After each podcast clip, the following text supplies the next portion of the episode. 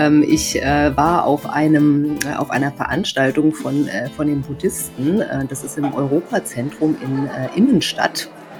Und äh, da kommen äh, jedes Jahr äh, Buddhisten aus der ganzen Welt zusammen und äh, ja, hören sich Vorträge an. Da kommen auch äh, ja, aus Tibet äh, Mönche, die eben Vorträge halten. Und ähm, ja, da habe ich auch einen Vortrag äh, gehört äh, von mehreren, also und es war eben auch ein spezieller. Und da ging es ähm, um so zwei Grundprinzipien. Ne? Also ich äh, weiß nicht, ähm, ob das jeder jetzt kennt, aber äh, im Buddhismus gibt es ja das Prinzip von Ursache und Wirkung. Ne? Also was du reingibst, kriegst du auch wieder raus.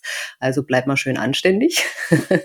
und, äh, und es gibt auch äh, das andere Prinzip, ähm, ja, dass äh, letztlich doch alles auch vergänglich ist. Ne? Also das, das, was bleibt, ist eigentlich der klare Geist. Ne? Also das hört sich jetzt ein bisschen äh, fancy an, aber man könnte es, glaube ich, auch äh, mit mit dem klaren Denken ja, äh, äh, beschreiben. Ne? Also du du, äh, dass du klar auf die Dinge guckst und das nicht alles irgendwie so nebulös ist oder man irgendwie noch eigene Interpretationen mit reinmischt.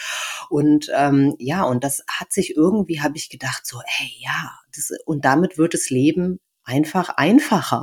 Ne?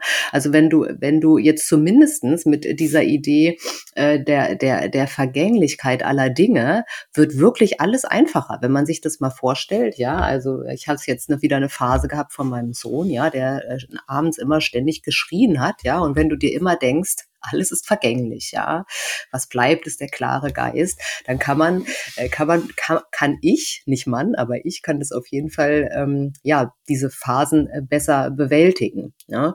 Und ähm, dieses Buddhismus-Thema, ähm, ja, ist mir da dann auch bewusst geworden mit dieser Ursache-Wirkung-Prinzip, äh, dass sich das schon das durch mein ganzes Leben immer zieht.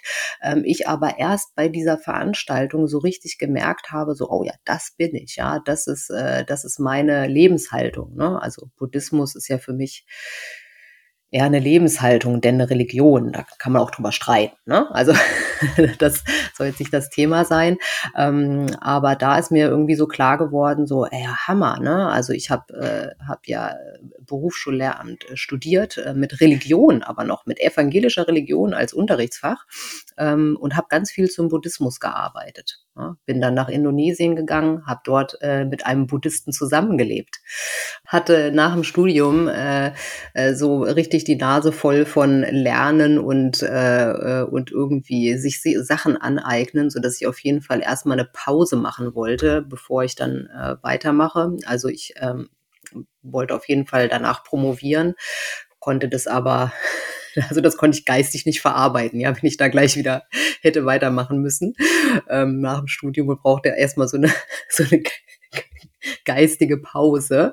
Und ähm, ja, und da hat ein ähm, äh, Professor von mir, der hat einen Kontakt äh, gehabt zu einer Universität in äh, Indonesien, in Malang ähm, die Universitas Machung und äh, hat mir da tatsächlich äh, eine Stelle besorgt als äh, ja, Lehrerin, würde man jetzt so sagen. Und äh, da habe ich äh, die dortigen äh, Dozenten äh, habe ich in so ja so Soft Skills äh, weitergebildet, aber hab, also habe Trainings angeboten, äh, wie bereitet man Unterricht vor zum Beispiel. Und ähm, ja, und so bin ich da hingekommen und dass ich dann äh, sozusagen mit diesem Buddhisten zusammengelebt habe, das war Zufall, ja, weil da war, wir haben zusammen, es gab viele Häuser und da wurden sozusagen die Ausländer dann immer alle verteilt, wer mit wem zusammen wohnt. Und da bin ich eben, ja, das durch Zufall dahin gekommen. Ne? Und ich glaube, es ist gar kein Zufall gewesen, ne? sondern das sollte so sein. Ähm, aber ich habe zumindest äh, keine Auswahl gehabt, wo ich, äh, in welches Haus ich damit einziehe. Ja, und so haben wir dann da das Jahr äh, als äh, WG quasi verbracht. Und ich finde es so spannend, dass ich das nicht geschnallt habe. Ja, in dem Moment habe ich das nicht geschnallt. Ja, das war für mich irgendwie so, ja, war halt okay. Der meditiert da halt. Warum meditiert er denn da halt? Der erzählt auch mal so ein bisschen was von irgendwie Ursache, Wirkung, Karma. Ne, Karma klingelt ja auch noch mal. Ähm, aber ich habe das, äh, ich war da, glaube ich, einfach nicht oder nicht, glaube ich, einfach noch nicht bereit zu. Ne? Also das war noch nicht der Moment, äh, an dem ich verstehen sollte, äh, dass das genau der Weg ist, äh, den ich gehen will. Ne? Bin dann wieder nach Deutschland gekommen und dann habe ich irgendwie angefangen zu graben nach diesen buddhistischen Themen, ja, die das Leben leichter machen. Und äh, das ist so auch das Erlebnis. Ne? Und seitdem begleitet mich das und ähm, ja, Ursache, Wirkung schwer zu realisieren.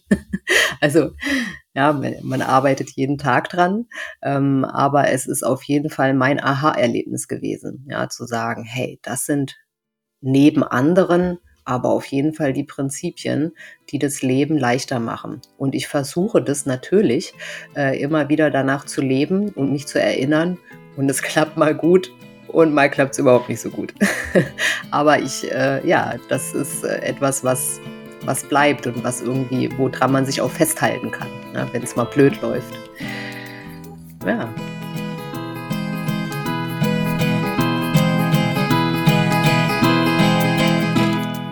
Hi, du hörst den Mike on Earth Podcast. Wahre Geschichten von einfachen Menschen aus aller Welt. Dabei reisen ein paar Mikros von Mensch zu Mensch, nah oder fern, und auch ich habe keine Ahnung, wer uns als nächstes eine wichtige Erinnerung erzählt. Wenn du auch gespannt bist, dann abonniere diesen Podcast und wenn du das schon längst getan hast, dann erzähl einfach anderen davon. Wenn du ab und an hinter die Kulissen des Mike on Earth Projekts gucken willst, dann kannst du dich für den Newsletter einschreiben. Das geht auf mike-on-earth.net oder über den Link in den Show Notes. Ich bin Frank, Host und Produzent dieser Idee und bald mit einer neuen Geschichte zurück. Alles Gute und ein abenteuerliches Leben.